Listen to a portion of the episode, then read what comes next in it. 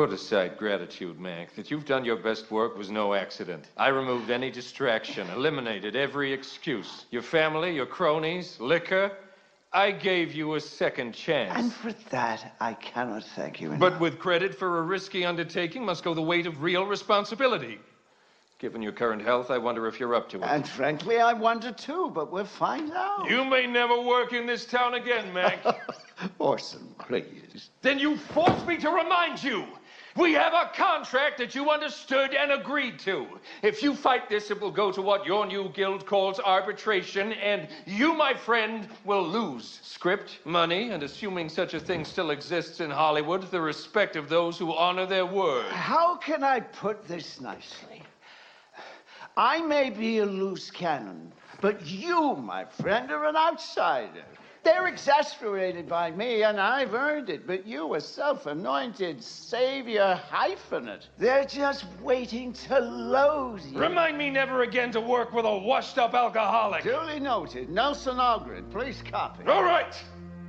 No doubt you'll get your credit, but ask yourself who's producing this picture, directing it, starring in it? That's just what we need when Susan leaves came. An act of purging violence.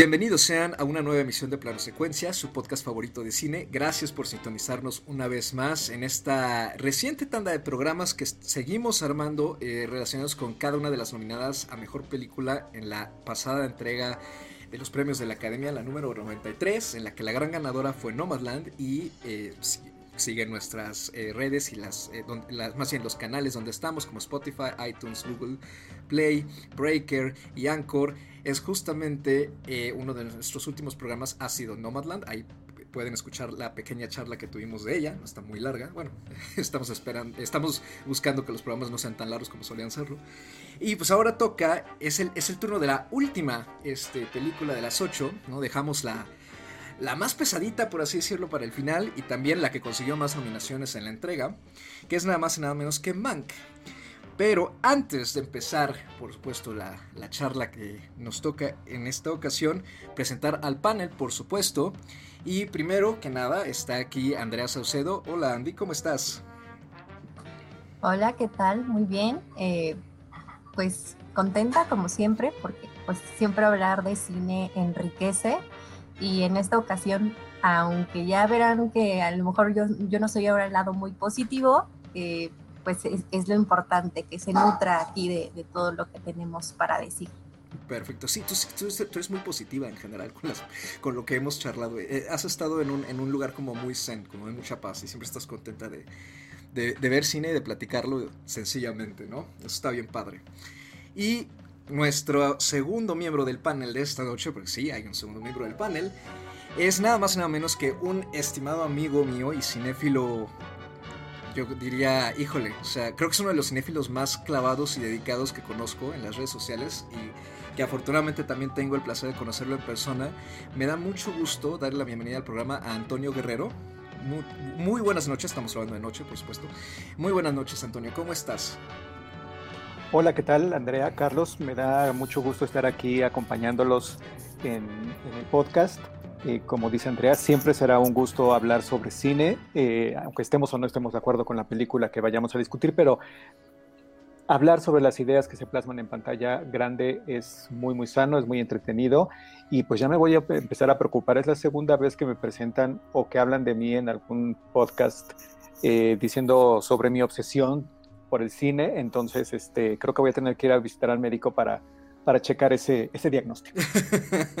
no, pues es que eh, lo, digo con, toda, con justa razón, o sea, yo creo que no me equivoco al decir, salvo que luego me echen piedras en Twitter cuando alguien oiga este programa, que este, creo que eres una de las personas que más variado cine ve y que siempre está recomendando sobre todo mucho cine, eh, pues, no quiero decir viejo porque pues no, o sea, creo que se, usa ahora un término como muy, es un término muy derogativo, pero vamos, como rescatar mucho cine, ¿no? Sobre todo, siempre estás recomendando TV UNAM, eres fan y seguidor de Movie, por ejemplo, ¿no? Entonces, este, creo que haces una, labor ahí en la, comunidad de Film Theater México muy padre y yo he aprendido muchísimo también de ti y he seguido mucho de lo que tú has este, luego recomendado, entonces de verdad es un gusto, es un gusto que estés aquí con nosotros para esta pequeña charla en la que esperamos no agarrarnos a golpes y pues bueno, este, yo soy eh, Carlos Ochoa, de nuevo gracias por reunirse con nosotros.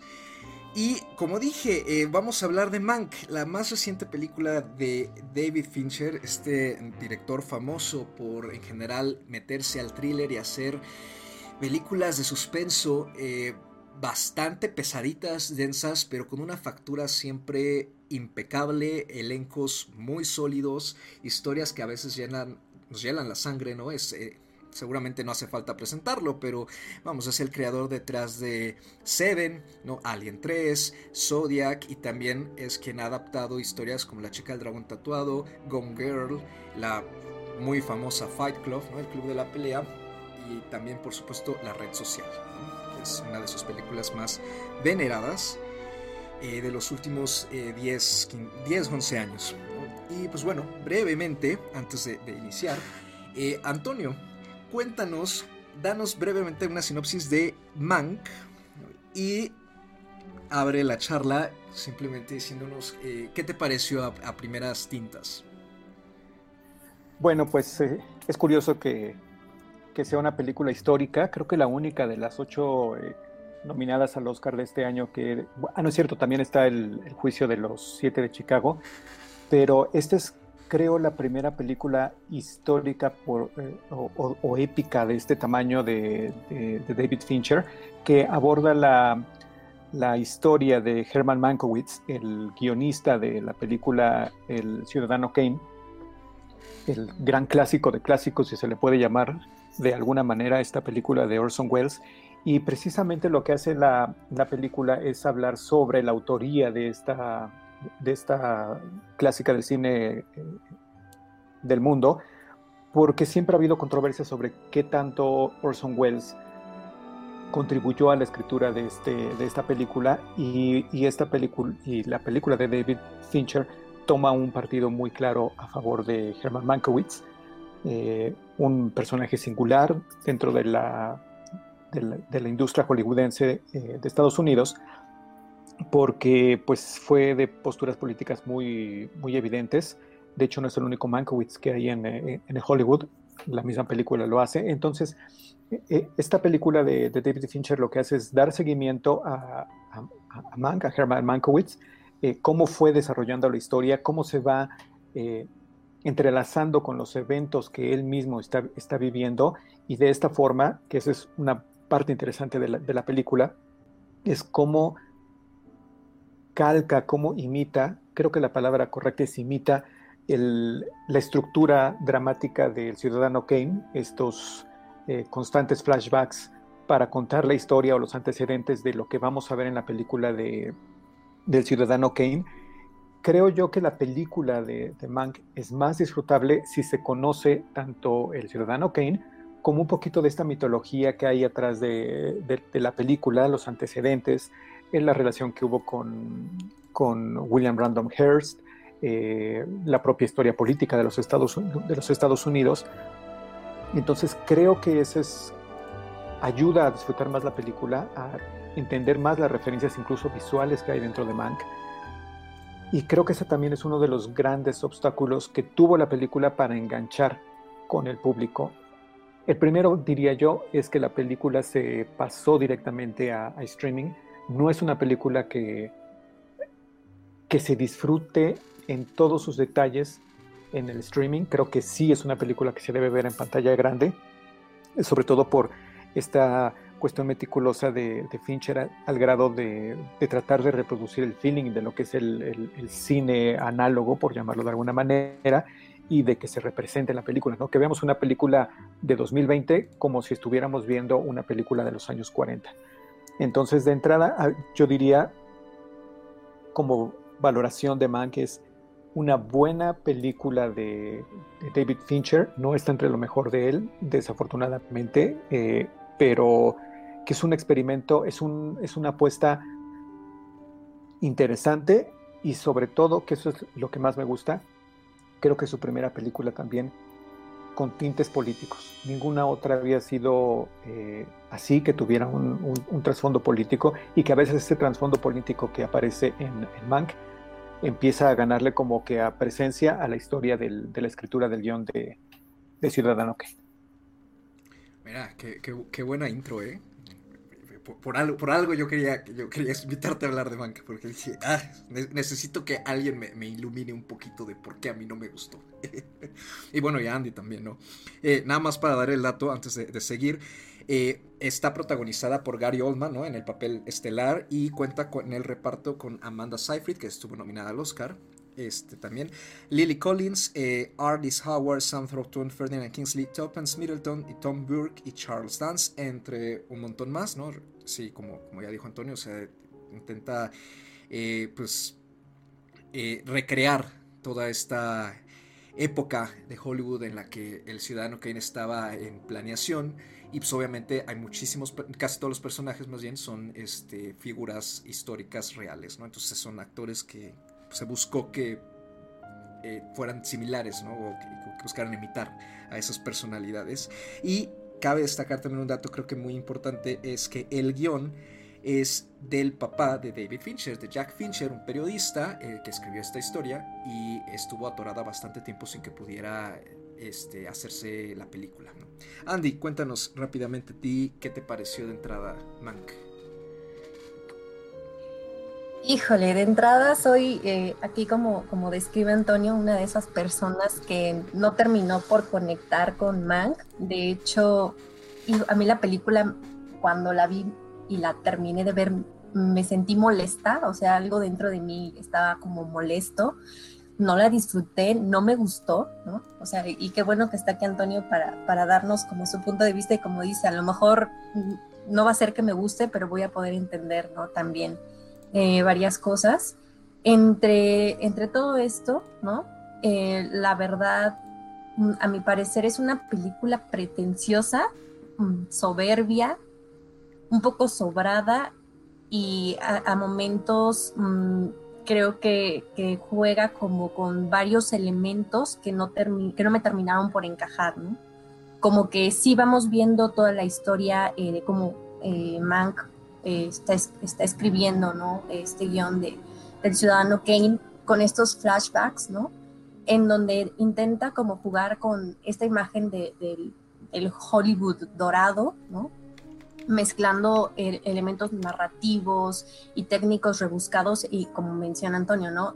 Varias imitaciones. Creo que esa parte de la imitación a mí también, eso fue también gran parte de lo que me molestó. Eh, creo que también eh, en términos de, la historia, ¿no? Del guion, encuentro como varios altibajos entre las escenas, entre los diálogos de los personajes, ¿no? Es como e, e incluso entre el estilo, ¿no? Que, trata de, abordar la película, no supe al principio si era como una biopic, ¿no? Porque pues estamos en más bien una biopic del momento de este Mank, ¿no? del desarrollo de, del personaje a partir ¿no? de, que está escribiendo el guion del ciudadano Kane, la visión que tiene de la industria, sus relaciones, la vida, ¿no? Y también de fondo está esta crítica al cine de Hollywood eh, de la época, también una crítica, como dicen, político, ¿no? Eh, eh, de fondo, que siento que al final, al tocar tantas cosas en, en líneas de tiempo distintas, eh, con un personaje que también pues no es tan agradable, ¿no? Eh, genera como e, esa, esa, resistencia a, entender, ¿no? A, dejarte mm, conectar con, lo que estás viendo. Mm, también me da como la impresión que, aquí Finchner se, trató de hacer como muy interesante, como eh, muy calculador, ¿no? De, la película que quería que, que, llegara como al Oscar, ¿no? Conociendo a Finchner, ¿no? E, y su cine, eso también me molestó, porque al final eh, a mí me gusta mucho su trabajo. Casi todas las películas que, menciona Carlos ah, eh, son películas que, mí me han gustado mucho, trabajos eh, que se me han hecho bastante interesantes y, me han hecho seguir básicamente su filmografía.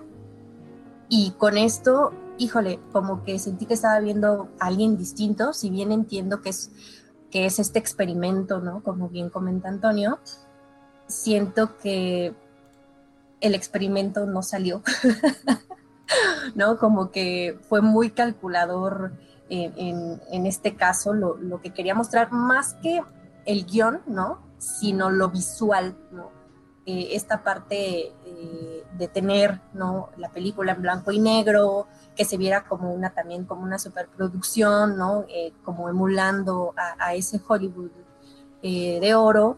Mm, sabe como que de entrada este tipo de trabajos le gustan a la academia, ¿no? O sea, son trabajos que llegan usualmente a la temporada de premios precisamente porque pues apelan mucho a, todas estas eh, todos estos personajes ¿no? que están súper ligados a, la academia. Eh, yendo un poquito más como al detalle, a lo mejor aquí es donde me van a echar eh, jitomatazos. A ver, Aquí, a mí hasta, hasta la interpretación de Oldman a ciertos momentos, que es lo mejor de la película a mi punto de vista, ¿no? También eh, me parece un poco fastidiosa y diseñada. Entiendo que es también, como decía, ¿no? El personaje al final es un personaje agradable, ¿no? Eh, pero también siento que estaba como muy ensayado, ¿no? Ah, cuando digo como muy diseñado, me refiero como a muy ensayado el personaje y, se siente en, la interpretación.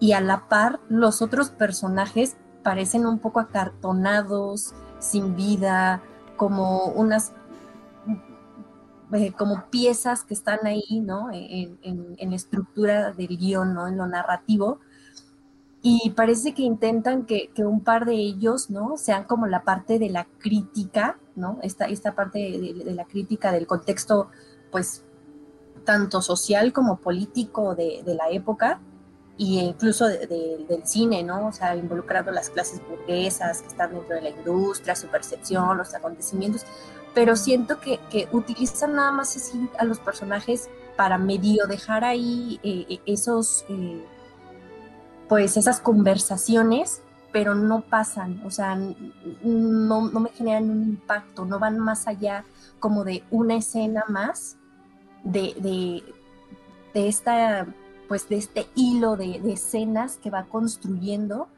y que al final no me daban un hilo conductor, ¿no? O, ese impacto que, que tendrían que haber que haber tenido a lo mejor para separar un poco más los temas que estaba abordando, sino que al final todos se quedan ahí un poco, un poco revueltos. Entonces, como de, entrada, de, manera... son cosas que me molestan. Creo que, hay más, pero vamos a, seguirlas abordando. Yo estoy un poquito igual, o sea, este, no tan... Eh, pues es que saben que creo que... Eh, sobre todo, o sea, Fincher es uno de los directores me atrevería a decir, pues más populares, ¿no? Eh, en, digamos, pues sí, en el cine comercial, ¿no? Este se ha hecho también de, un nombre, ¿no? Y es, es, un director que entrega, como ya dijimos, ¿no? Este, eh, trabajos muy buenos, ¿no? Y, muy entretenidos también, porque creo, a mí me parece que la mayoría de sus películas son entretenidas, con todo y que sé de personas que, por ejemplo, no soportan Zodiac porque tiene un ritmo muy lento. Pero digamos como que quizá el director me parece que nos ha mal acostumbrado a, su la audiencia a esperar cierto tipo de, de, trabajos de él, ¿no? Con cierto tipo de estilo. Y entonces Mank en ese sentido me parece tanto una, un experimento muy loable como también eh, quizá esta necesidad eh, personal y artística de hacer algo distinto, ¿no? De retarse a sí mismo y de trabajar con un material en, donde él no tuvo mano, tal cual, aunque dudo mucho que no le haya metido mano al guion de su papá, pero bueno, oficialmente no le metió mano. Eh, y, con una estructura muy distinta a la que él suele eh, utilizar, ¿no? Emulando otra, y no solo otra, sino como ya dijo Antonio, de esta magnum opus, ¿no? de la historia del cine y con un elenco muy variopinto que además, sí, o sea, pareciera que está el reparto, y no solo el reparto, también los personajes eh, están metidos ahí eh, para cumplir un propósito. A mí sí me dio mucho esa impresión en general. La sentí quizá demasiado prefabricada. Creo que a lo mejor eso es a lo que tú te referías un poco, Andy. Este, como que sí, los personajes están puestos ahí porque cada uno representa algo que va a inspirar a Mank y algo eh, relacionado con un tema ya sea político o social de la época y con el que obviamente Mank también va a tener una especie de conversación que va a decir, Eureka, esto va al guion también, ¿no?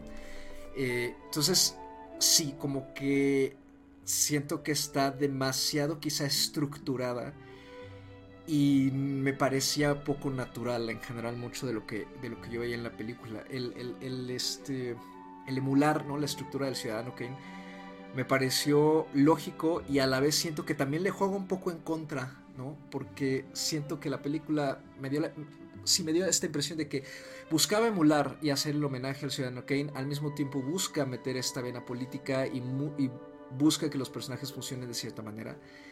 Eh, y a la par de eso, obviamente tenemos toda la recreación de la época y, más aparte las actuaciones eh, y los distintos problemas que tiene Mank con cada uno de los personajes, ¿no? Porque también eso es importante, ¿no? Que él parece ser que es una persona no conflictiva, pero que sí tiene muchos, este, em, digamos, pues sí, desaires con, con, distintas personas de la industria.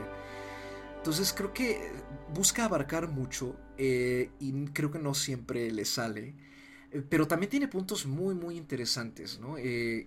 Eh, como lo de, todo este aspecto de cómo la política finalmente sí se estaba metiendo en Hollywood, ¿no? Y se utilizaba Hollywood como, medio propagandístico, me parece uno de los puntos más notables. Y también la actuación de Amanda Seyfried me gusta mucho en general.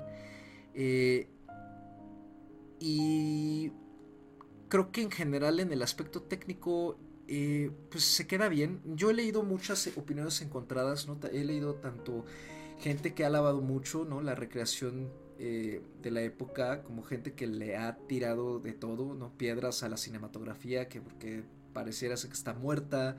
Eh, en el aspecto técnico, no sé, ¿qué, les, qué les, pareció este, a ustedes, siendo un poquito más específicos en ese sentido? Antonio. Híjole, tantas cosas que han dicho en las que estoy de acuerdo, pero que... O hacia donde quieras llevar la conversación, ¿eh? no importa. Pero que, ustedes que lo han... Eh, lo, notan como, como defecto, que lo ven como defecto y lo aprecian como defecto, y que sí lo... lo entendería hasta cierto punto. Pero trataré de ordenar las ideas. Eh, en primer lugar, que Carlos mencionó algo interesante y es que David Fincher es uno de los directores más populares eh, en Hollywood. Y de inmediato pensé eh, que, que, hay dos directores que, que, se hacen pasar como directores de películas artísticas, de cine de arte, y que sin embargo hacen espectáculos para tratar de llegar al mayor público posible. Y es, por supuesto, David Fincher y el otro es Christopher Nolan. Y en ambos casos tienen una estructura muy, muy pulida, o sea, son muy, muy trabajadas sus películas y creo que en el caso, en ambos casos, pero concretamente en el que estamos hablando ahorita de Mank, es que a veces se les pasa la mano y en este caso con, con David Fincher en Mank, como que se pasó de, de, de, cocimiento, de cocción, se pasó de cocción todos los elementos a los que siempre nos está eh, eh, acostumbrando, a, los que nos ha acostumbrado. Y voy al asunto, a una palabra que creo que la mencionó Andrea y es eh, lo extremadamente calculado que es todo dentro de, de Mac. De entrada creo, y, no me dejarán mentir, todo su, cine es extremadamente calculado. No hay una película en la que pareciera que las cosas se dejan al, al hilo, al vuelo, sino esta meticulosidad, por ejemplo, de, de los cortes en, la red social, por ejemplo, toda esta secuencia inicial donde están los personajes principales de, de Zuckerberg y su pareja y están discutiendo y es un monólogo o es una discusión de aproximadamente 10 minutos y que sin embargo la manera de la edición y cómo lo, lo frasean no te hace sentir ese paso del tiempo. Entonces creo que si algo tiene Fincher junto con Nolan es que son extremadamente calculadores e incluso yo diría que es mucho más en el caso de Fincher, aunque se nota menos que en el caso de Nolan, porque usualmente las historias de Nolan sí son extremadamente rebuscadas, mientras que en el caso de Fincher son generalmente películas de género, como bien dijeron eso, son thrillers o son películas de ciencia ficción. Y, y esto es algo muy curioso. Otra de sus películas que tuvo igual número de nominaciones, si no me falla la memoria, si no tuvo 10, tuvo 13, es su película romántica, si la queremos ver así, que es el curioso caso de Benjamin Button. Y es el único personaje, creo, dentro de toda la filmografía de, o de todos los protagonistas de, de, Fincher, que es un personaje relativamente agradable. Mientras que todos los demás, incluso Mank en, esta película, todos tienen un defecto, todos tienen eh, un lado oscuro que sabe explotar Fincher, pero y esto creo que es lo, más eh, interesante y lo que finalmente va en contra de Mank, le, sirve de, peso, de peso muerto, es que es demasiado artificio, o sea, es lo que ustedes estaban hablando también, es el artificio en Mank es demasiado, tanto en la puesta en escena como en los personajes, porque creo que ninguno actúa de manera natural no es una actuación naturalista en la que hay de todos. Todos están siempre representando algo, todos son como este, este acartonamiento del que hablaban. Creo que es parte de este artificio del, que en esta película sí exageró este eh, David Fincher. Estoy de acuerdo. Estoy totalmente de acuerdo. Sobre todo porque, además, eh, ahorita que haces esta comparación, por ejemplo, con Nolan, creo que Nolan sí busca mucho entretener. Se le nota mucho que quiere, o sea, sí rebusca y todo, pero quiere sorprender a la audiencia, quiere mantenerla eh, como al borde del asiento, pero más en ese sentido de que se la pasen bien, ¿no? Y creo que Fincher nunca espera que te la pases bien, ¿no? O sea, también quiere mantenerte al borde del asiento, pero no quiere realmente entretenerte. Quiere explotar más bien eh, los temas eh, en serio que, maneja su, la historia que está contando, ¿no? según sea la película. Y es curioso que menciones el caso de Benjamin Button porque me atrevo a decir que es la única otra película de Fincher en toda su filmografía que pareciera ser que se salen un poco del, molde que él mismo se ha forjado, ¿no? Y que incluso sigue hasta en series, ¿no? Porque Mindhunter es como una extensión de Zodiac. Entonces es como el mismo estilo y misma manufactura. Entonces, eh, creo que es curioso que también sea justamente cuando Fincher se sale como de su molde, que cuando conecta menos, porque el caso de Benjamin Button es una de sus películas no más divisivas, pero sí noto en general que entre los fans de Fincher es de las menos apreciadas o menos queridas. Incluso a mí me pasa, a mí no, no me gusta tanto, aunque considero que está bastante bien hecha, ¿no? Pues, finalmente creo que eso es un punto eh, y que Mank refuerza eso, este, el aspecto técnico es, eh, en, él es muy, siempre está muy cuidado. Eh, y que si te fijas es por lo que le ha reconocido la academia. Las veces que ha ganado eh, algún premio de, del Oscar, sus películas han sido por el aspecto, el aspecto técnico. Han sido la música, han sido la, edición, por ejemplo, en el caso de La chica con el dragón tatuado, en el caso de, Benjamin Button ha sido vestuario, las el número tan abultado de nominaciones de Mank fueron principalmente en, las categorías artísticas y fueron los dos Oscar que se llevó. Entonces, sí, creo que ese es otro, esta película en particular, pero en general los trabajos de, Fincher son trabajos que es muy fácil admirar, pero que a veces cuesta trabajo engancharse con, con ellos. El caso de Zodiac que es uno muy evidente y eso que es una de las películas más creo que es una de las mejores películas de, Fincher. En el caso del curioso de, Benjamin Button, ahora con Mank, creo que son sus películas más pretenciosas y artificiosas visualmente. Y pues ahí está el resultado, ¿no? Muchas nominaciones, pero poco atractivo para la gente. Sí, ¿no? Al grado de que incluso los círculos, o sea, de hecho, eh, sorprendió y al mismo tiempo no, ¿no? Porque la academia es la academia, pero la cantidad de nominaciones que tuvo Mank sorprendió bastante porque parecía que desde el inicio de la temporada de premios con los círculos de crítica, este, pues la película había estado totalmente olvidada. O sea, nadie se acordaba de ella. Eh, y tampoco es como que las actuaciones hubieran hecho gran impresión fuera de la de Amanda Seyfried, ¿no? A mí, por ejemplo, yo estoy con Andy en ese sentido. Eh, a mí Oldman me, yo no sentí tan acartonado al elenco. O sea, sí me pareció que, como, como ella dice, ¿no? Cumplen, como que están ahí para cumplir eh, un papel muy particular y representar algo muy particular, la mayoría de ellos. Eh, pero me parecía que, como que sí, los actores sí consiguen eh, camuflarse en la época y meterse a los distintos personajes. Pero en el caso de, de Oldman, me pareció que es un miscast muy fuerte. No sé por qué.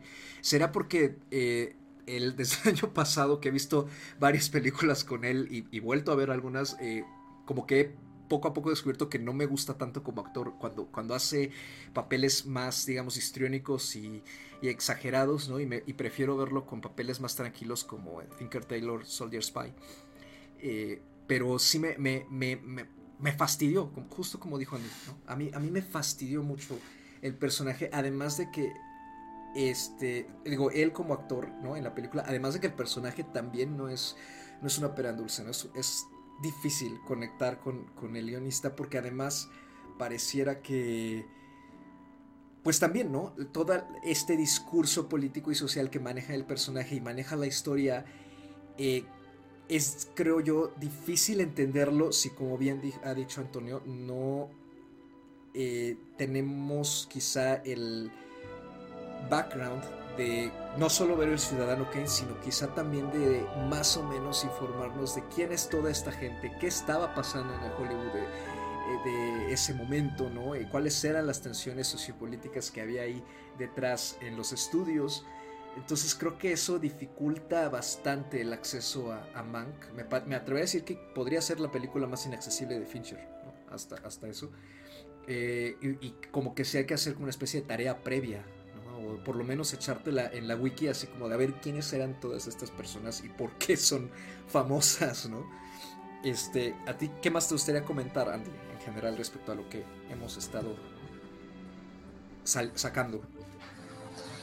Pues eh, creo que algo que, aquí ya, ya mencionaba Antonio es, yo también creo que, que, le juega bastante en contra el que haya llegado directamente a plataforma y no a cine porque siento que al menos en el cine hubiera podido disfrutar un poco más de estos aspectos técnicos, si bien, ¿no? Como, como menciona, están eh, muy pasados de cocción, creo que, se hubiera apreciado un poco más eh, el trabajo en conjunto, ¿no? O sea, toda esta parte del diseño de producción que está muy bien cuidado, eh, el tema del vestuario, el maquillaje, todo eso me parece bastante impecable incluso en temas de continuidad, ¿no? Entre las escenas, a pesar de que volvemos, ¿no? Entre los flashbacks, entre las escenas eh, que pueden ser a veces un poco largas, con, estas conversaciones, ¿no? O en las caminatas estas que tienen en los estudios.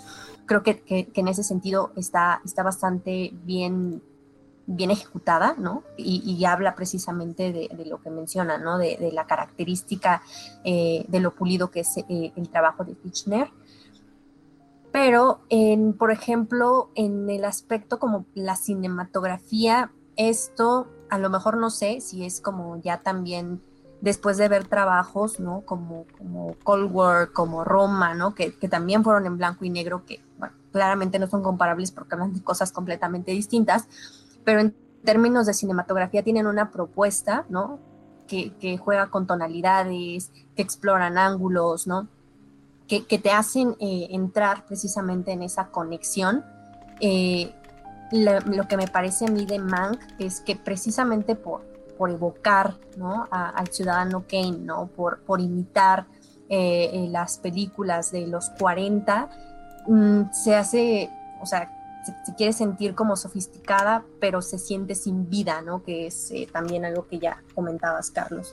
Creo que, que, el, el, imitar ¿no? Y con todos los elementos que ya tenía eh, puestos, eh, Finchner termina precisamente por jugarle en contra a la cinematografía al, restarle vida, ¿no? O sea, al restarle muchísimo del aporte que, puede darle y que en otras películas sí le hemos visto, ¿no?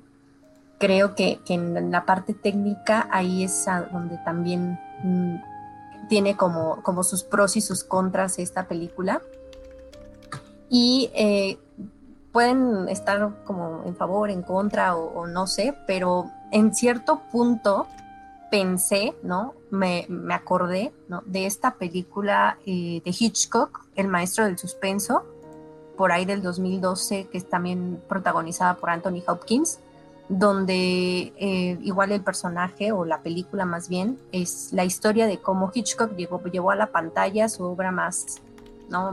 pues más alabada, eh, que Psicosis al final de los 50, eh, mientras se desarrolla ahí como un conflicto personal ¿no? de, él. Creo que, que ahí lo que a mí me pasó es que siento que era como cierta intención eh, lo mismo, ¿no? Claramente iban por caminos distintos, porque lo que hace Finchner con Mank, pues es ampliar como, como el espectro, ¿no? A toda la industria, a la situación política, ¿no? A, ciertas cosas complejas que quiere abordar. Eh, y creo que en este caso mm, hace que, que, no, que no la disfrutes tanto y que empieces a pensar como en dónde he visto esto, esto a qué, a qué me evoca, eh, y vas como buscando, ¿no? Todas estas referencias de, de, de, lo que estás viendo, ¿no? Hacia dónde te lleva. Y eso hace que, precisamente, ¿no? Buscando todos estos elementos que me llevaban hacia otras películas, también para mí le juega en contra Mank, ¿no? Porque precisamente por eso siento que, que está sobrada y que podría haber sido algo bueno, ¿no? A mi gusto, ¿no? A, mi conexión, ¿no? Con, el director y con lo que me están presentando. Y, pues no fue así, ¿no? Eso, eso, es, eso es una parte. Y lo demás es que eh, puedo decir que a mí me gusta el Ciudadano Kane, el Ciudadano Kane, eh, respeto mucho su aportación a la historia de la cinematografía. Tampoco es de, mis películas favoritas, pero en este caso mm, creo que, que, también me resulta un poco, mm, o sea, como que no me aportaba mucho el ver cómo, desde este punto de vista, cómo, cómo se hizo el guion, ¿no? creo que, al final como me cuentan la historia, como veo todos estos elementos, todos estos personajes, todos estos discursos eh, dentro del mismo guion, al final ya no me, ya, o sea, eso fue lo que ya menos me interesó, lo que menos importó, lo que se quedó por detrás de, ¿no?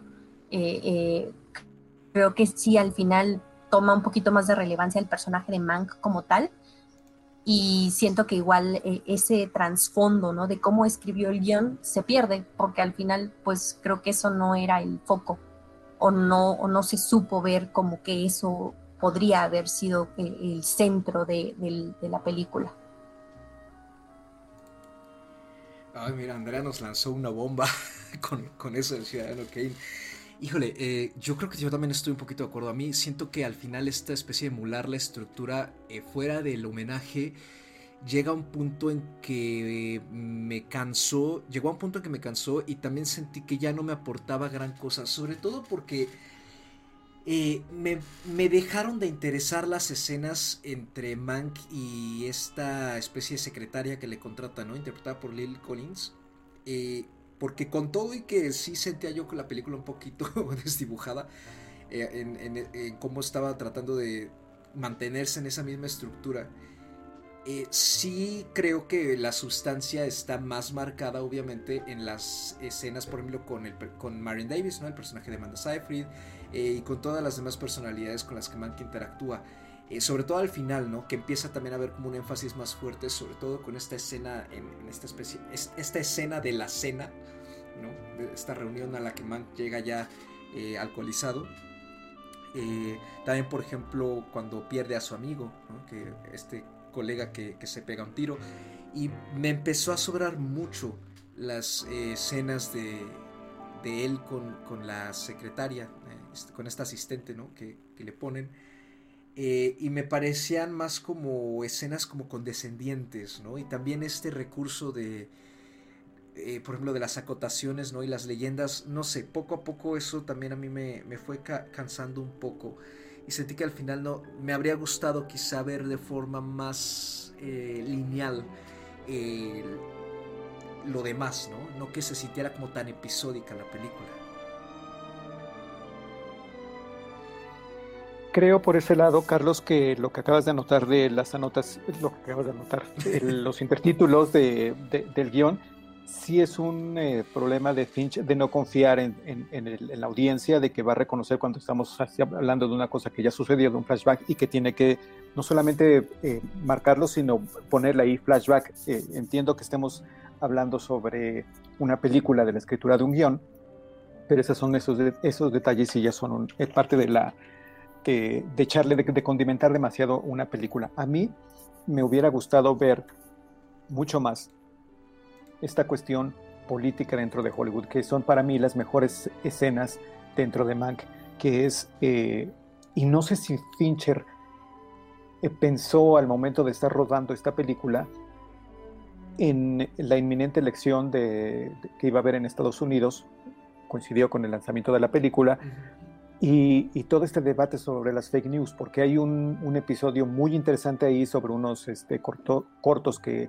se realizan desde los estudios de, la Metro Goldwyn Mayer, en la que actores pretenden ser eh, personas afectadas por las decisiones que está tomando uno de los candidatos y que van a ir a California y este así como eh, Sinclair, que es un peligro para, para California y entonces hay que detenerlo porque es socialista y y, no sé si sea una referencia a, Bernie Madoff, no, no es Bernie Madoff, este, Bernie Sanders. Pero de Sanders.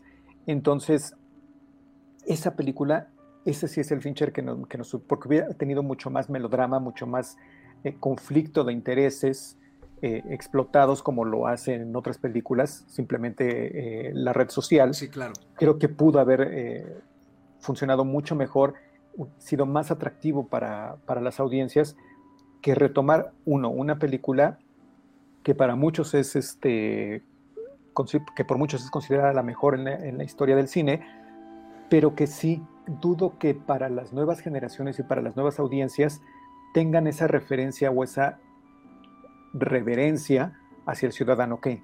Entonces, como biopic que decía Andrea, creo que ahí es donde está la, viene todos estos elementos más flojos de, la película, a menos que sea, por ejemplo, la fricción que se empieza a, suceder con el personaje de William eh, Randolph Hearst y que culmina con esta cena y la fábula del mono y del organillero, de quién controla a quién y cómo uno puede vivir en, la ilusión de que está al mando de las cosas y que en realidad siempre hay alguien detrás que está, muy dicen, la mano que mece la, la cuna, ¿no? creo que esa película política, otra de las secuencias que son muy memorables es cuando eh, el director de la Metro Golden Mayer va y habla con todos sus empleados y los engaña para que acepten una reducción salarial sabiendo de antemano que no les van a devolver ese, ese dinero que les están pidiendo que aporten para salvar al estudio. Y que también es muy curioso que esta situación suceda en una película que se estrena durante una pandemia en la que muchos tuvieron que perder el empleo o que se les pidió que tuvieran una reducción salarial para poder conservar el, trabajo. Entonces, creo que sí son dos facetas de, Fincher que, van paralelas y que parecieran mezclarse, pero que no terminan de, de cuajar, no, le quedan bien eh, este, voy a hacer una analogía de como los pasteles imposibles en el que ves el flan y el, pastel de, chocolate y se ve muy bonito y con, consistencia, creo que eso le falló a, David Fincher en, en.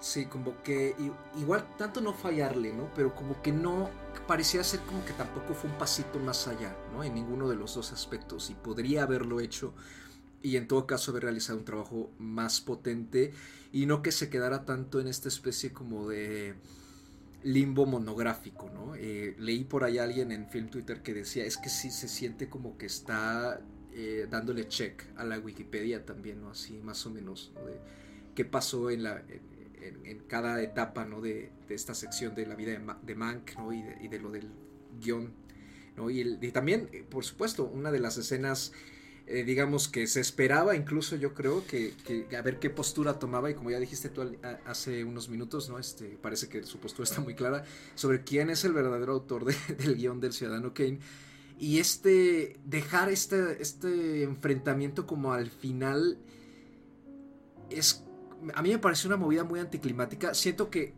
me pareció que él tenía, mm, más bien, muy obvio que, que, Fincher no quería tomar un partido tal cual o que ese pleito que es muy popular, ese chisme, fuera el centro de atención de la película en lugar de todo lo demás que quería decir y por eso lo relega al final pero lo relega al final y justo ahí termina la película. Entonces también es como que lo deja.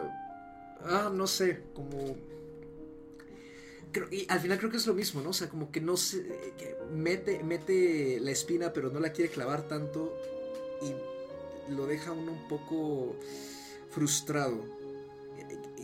¿Qué les pareció ese, ese, ese final a ustedes? Final, entre comillas.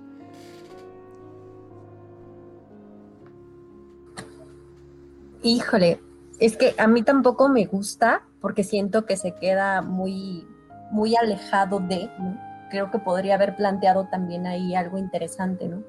Porque precisamente nos hace, nos hace pensar en, detrás de una historia, detrás de una película, quién se encuentra de verdad, ¿no? O sea, el, director, ¿no? En este caso, que es el que lleva el guion, a, su modo material, ¿no?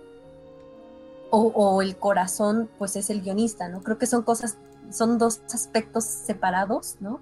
Que al final se enfrentan, ¿no? Se enfrenta aquí eh, eh, el director con el escritor, ¿no?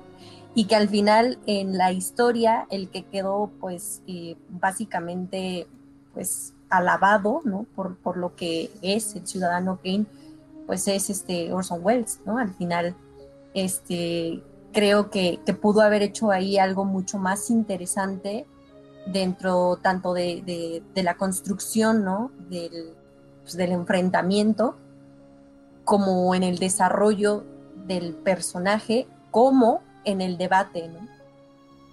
De verdad, ahí, pues, ¿quién está detrás de? Como darle e, ese aspecto más, más valioso. La verdad, les digo, son aspectos de la película, como dice Carlos, que, se quedan ahí, ¿no? a la deriva un poco y hace que, la película carezca de, este poder,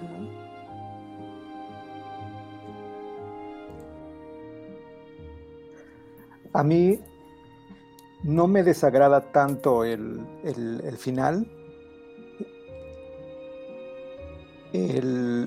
creo que esa es parte de la historia, de las dos historias que trata de contar eh, Fincher en la película y es el menosprecio recurrente que hay en la industria de, Hollywood por los guionistas. En este caso, evidentemente, con, con Herman Mankiewicz, que al que le negaron durante mucho tiempo la autoría de, bueno, no tanto que le negaran la autoría, sino que ponían en entredicho la participación que había tenido uno y otro dentro del, del guion.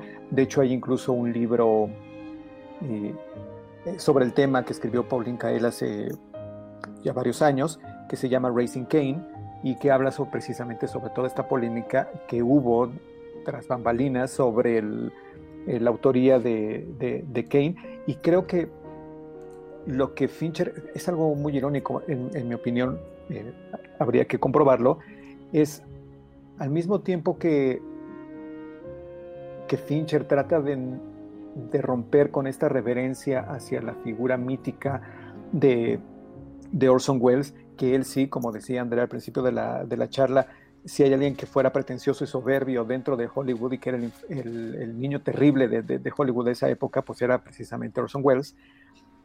Creo que al mismo tiempo que, que Fincher nos pide bajarle dos, rayitas a nuestra veneración hacia, hacia Wells como autor total. Al mismo tiempo, creo, sería cosa de revisar el guion eh, que escribió el padre de David Fincher, es precisamente eso, que termina siendo muy reverente de lo que pudo no haber escrito él, porque siendo periodista, los periodistas no son precisamente o no tienen esta sensibilidad para escribir un melodrama que pueda ser atractivo para la, para, la gente, ¿no? Finalmente el periodista lo que hace es eh, descubrir y traer a la luz eh, cosas que, podríamos no, no, no, conocer, no saber, en este caso el conflicto entre Wells y, y Mankiewicz, pero creo que ahí está, creo que dentro de todo el asunto está en el guion que escribió el padre de, de, Fincher y que él solamente se haya dedicado a ilustrarlo y a ilustrarlo con todo este artificio y esta doble valor a lo largo de que, vemos a lo largo de la película, ¿no? Sí, como que termine siendo un guion tan factual, ¿no? Sí, como de periodista, como de investigativo, de cierto modo, obviamente sabemos que a lo mejor mucho de lo que ocurre en el guion puede no haber ocurrido en la vida real. Este, pero sí, se siente como, como que nos está presentando hechos. y, también en ese sentido, eh, esta, esta, secuencia ¿no? que, mencionaste ¿no? sobre la forma en que se manipula eh, los cortos ¿no? para que termine siendo propaganda a favor de una facción política, que a mí también eso fue de los aspectos que más me gustaron. Eh, pues se entiende que no, que incluso que, haya, que se le haya dado en el guion esa atención ¿no? al tema, justamente porque es algo que un periodista este, pues estaría investigando en este caso. No, digo, no sabemos. Y que curiosamente... Sigue, sigue, Antonio.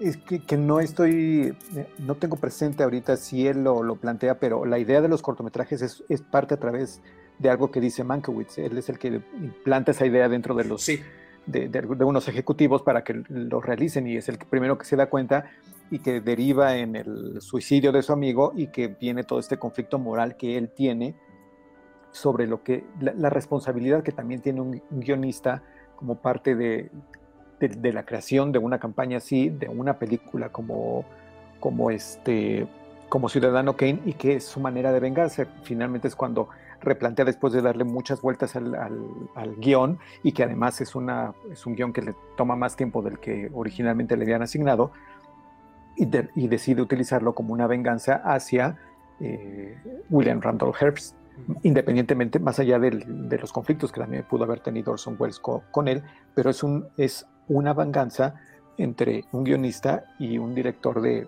de periódicos, precisamente. Sí, justamente. Y en ese caso, por eso creo que es el aspecto más interesante del guion y es donde la película habría funcionado mejor más que el simplemente estar viéndolo eh, pues con estas escenas como medio eh, de relleno, ¿no? Con la asistente, ¿no? O sea, que me perdone Lily Collins, pero sí siento que sus escenas están un poquito de, relleno. Me, me, cortaban mucho la atención. Eh, y la cantidad de cosas que estábamos viendo, ¿no? A mí me, pasó mucho eso.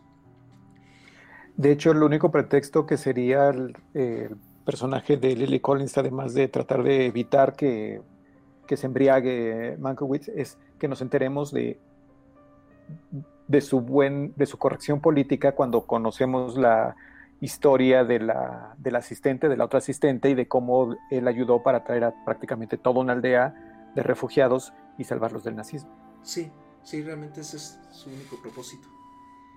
En efecto. Y pues bueno, creo que con esto ya podríamos ir concluyendo, ¿no? Este, algo más que les gustaría comentar este, de, la película y en todo caso, este, eh, para cierta referencia de, nuestros escuchas, eh, algo así como unas estrellitas de cinco Andy. Híjole. Tú sé honesta, o sea, no pasa nada. Sí, no, sí, sí, cuando la acabé de ver, como, como mencionaba al inicio de mi intervención, eh, me sentí em, molesta, ¿no? Eh, por, porque tenía otras expectativas de, de, de la película. Le había puesto tres. Después de que la estuve pensando mucho tiempo, la bajé a dos y medio me, aún así con eso, ¿no? Sí, sí, sí rescaté ahí un par de cosas, sobre todo como mencionaba, ¿no? En, el aspecto técnico, en donde pues también me quedaría yo pues con, pues ahí a lo mejor, ¿no? Fue cuestión ya un poquito más mía, ¿no? De, retratar ahí los demonios que puede tener un guionista.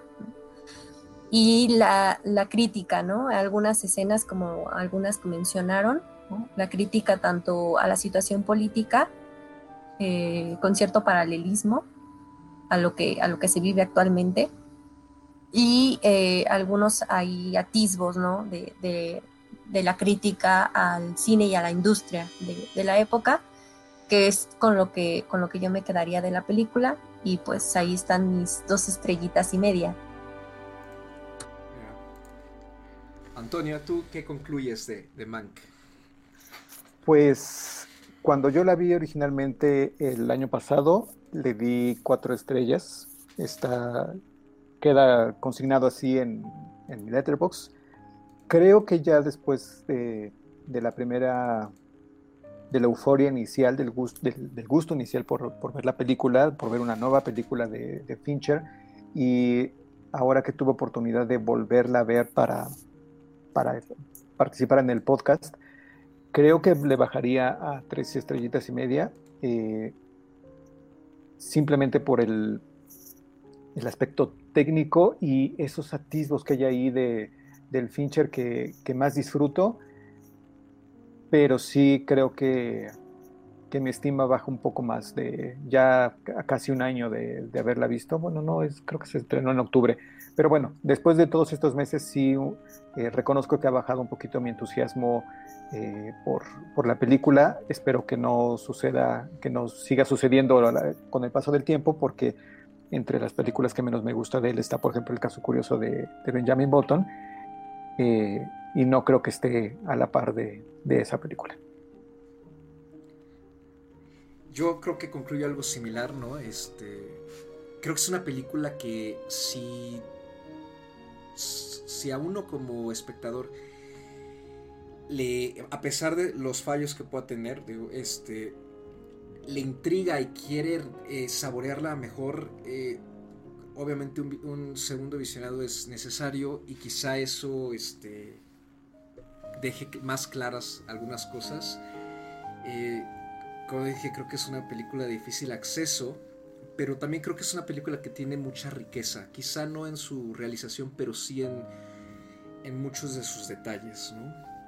Eh, obviamente para los amantes del cine eh, y los cinéfilos que gustan mucho de esa época en particular, pues ah, es, es toda una un festín, ¿no? Este, un, un, festín quizá más, más que narrativo, es, simplemente ver cómo funcionaba toda esa época y todo el contexto alrededor de la película, ¿no? Más que si Max está enojado con alguien o no. Eh, este, o si está levantado, levantándose de la cama o no. Eh, creo que en ese sentido es muy valiosa y, creo que también, eh, pues no hay que darle tanta caña tampoco a los directores cuando vienen de una racha, pues en general consistente, pero que quizá los encierra un poco en su zona de confort y deciden probar algo distinto, ¿no? Creo que también es el caso de Tarantino, ¿no? Que Once Upon a Time in Hollywood también eh, fue como distinta en general a lo que se esperaba de él y al mismo tiempo no. A mí incluso mi, mi opinión de, la de, esa película en particular, en su momento en el programa que grabamos de ella, este, no fue tan positiva y creo que con el paso del tiempo eh, ha ido mejorando. ¿no? Entonces creo que sí es, es más bien, eh, hay que apreciar ¿no? que haya directores que a pesar de que ya tienen una carrera bastante establecida, quieran seguir haciendo cosas distintas. Y se desafíen incluso a sí mismos en lugar de seguir con el mismo eh, con, las mismas características de siempre y en todo caso llegar hasta parodiarse a sí mismos, ¿no? Que es el caso de Nolan con Tenet, por ejemplo.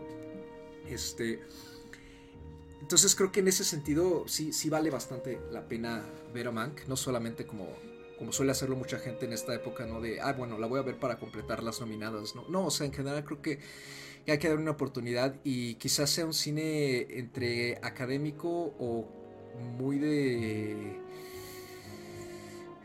pues sí, ¿no? Como factual, como dije, ¿no? O sea, como de, seguir simplemente presentando hechos, eh, pero pues también es, es finalmente cine y de, y de, él se aprende, se aprende mucho y también se puede disfrutar, ¿no? Eh, por supuesto, siempre el estado de ánimo tiene mucho que ver también, ¿no? Eh, entonces yo cierro ese comentario dándole, ay, yo le había dado dos estrellas y media, pero creo que quizá me salte a tres porque porque papá Fincher, la verdad sí soy muy palero de Fincher, entonces, este, no, no le puedo decir que no.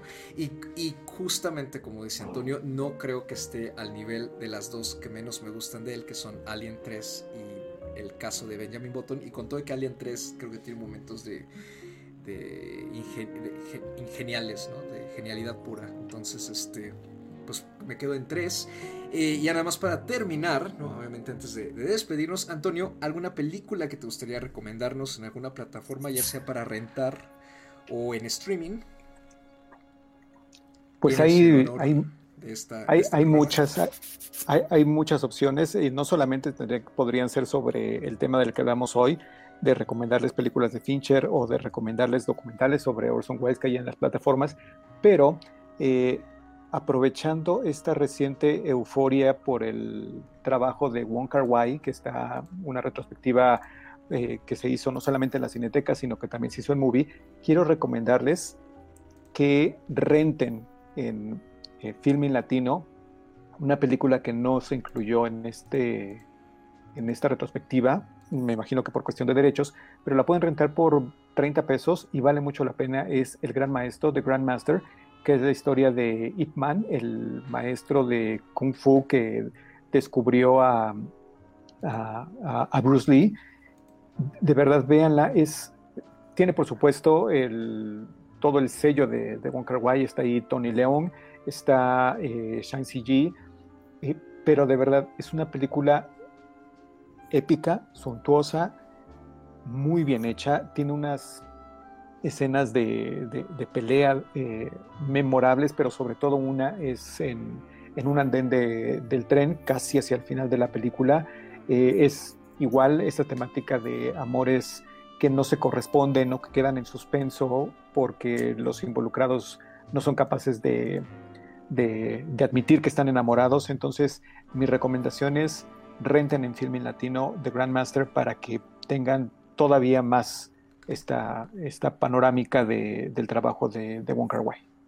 Perfecto. Y no le tengan miedo a Filming Latino. La verdad es que la plataforma tiene muchas cosas que han pasado por la Cineteca y que incluso duraron un poco. Tiene mucho cine internacional, también tiene mucho cine mexicano. Entonces es, una, es una gran opción, no solamente para rentar este. Eh, eh, sino también como suscripción mensual, ¿no? No está nada caro, creo, creo, no sé Antonio, este, está como en 120 pesos al mes. No, de hecho creo que no pasa de los 100 pesos. Eh, la verdad es que no lo, no lo he revisado. Sí, está, está en menos y solamente hay algunos contenidos que son como premium, que sí tienes que pagar eh, una cuota extra, pero la película más cara no te sale para renta, fuera de tu suscripción, no te salen más de 60 pesos. Entonces, eh, creo que vale la pena la suscripción. ya esta situación de la pandemia nos ayudó a apreciar mucho más este tipo de plataformas de, de streaming y creo que Filming Latino es un gran, gran papel eh, durante, este, durante este pasado año siendo foro y plataforma de muchos festivales, eh, además de ofrecer muchos ciclos gratuitos.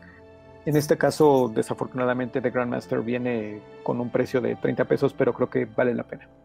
Sí, en general los precios de renta están suelen ser 25, 35 y 45 pesos. La renta dura creo que dos o tres días y como dice recalca Antonio, este la plataforma tiene mucho cine gratis constantemente, ¿no? Ciclos y, de repente ponen varias películas gratis durante un fin de semana o una semana entera. Entonces eh, sígala también en Twitter este, o en Instagram, eh, que es donde más eh, suben sus actualizaciones sobre qué hay para ver, porque hay temporadas en que de verdad hay muchísimo contenido ahí y pues vale, vale la pena tener esa otra opción por si ya se cansaron de Prime Video, HBO o Netflix, ¿no? Entonces siempre, siempre vale la pena saber qué otras opciones hay. Antonio, ¿dónde te podemos encontrar? Para, para que nuestros escuchas digan, ay, mira, este, este, este señor, él sí sabe, ¿no? Entonces, quiero, quiero seguirlo. Pues me pueden encontrar en Twitter, ahí es donde estoy más activo eh, recomendando películas y, diciendo si va a haber alguna eh, exhibición en, en digital o una cosa así. Estoy en Twitter como guerrero-sa Ahí me pueden encontrar y pueden platicar conmigo de, cine, de reclamarme alguna recomendación que haya hecho yo por ahí y pues ahí conseguimos en el, en el diálogo de cine. Perfecto. Andy, ¿a ti dónde te podemos encontrar? A mí me pueden encontrar en Twitter e Instagram como Andrea, arroba Andrea Patme. Ahí ya saben que, no tuiteo mucho, pero sí los retuiteo a todos, ¿no? Sobre todo, eh, no, sobre todo contenido, ¿no? como menciona Antonio, recomendaciones, este, cuando veo igual este, promociones, ¿no? O, en plataformas donde puedan encontrar eh, algunos contenidos, ¿no? Eh, y igual, de igual forma, pues me pueden escribir y decirme a lo mejor algunas otras aportaciones que, me ayuden a, que me disguste menos Mank, ¿no? muchas gracias por escucharnos. Perfecto. Y bueno, a mí me encuentran también en Twitter como arroba Mr. Carlos Ochoa con un dígito de 8 y A, número 8 y A. Eh, ya saben, ahí cualquier eh, sugerencia, comentario, grito, queja, eh, felicitación también, siempre son bienvenidas, aunque son las menos.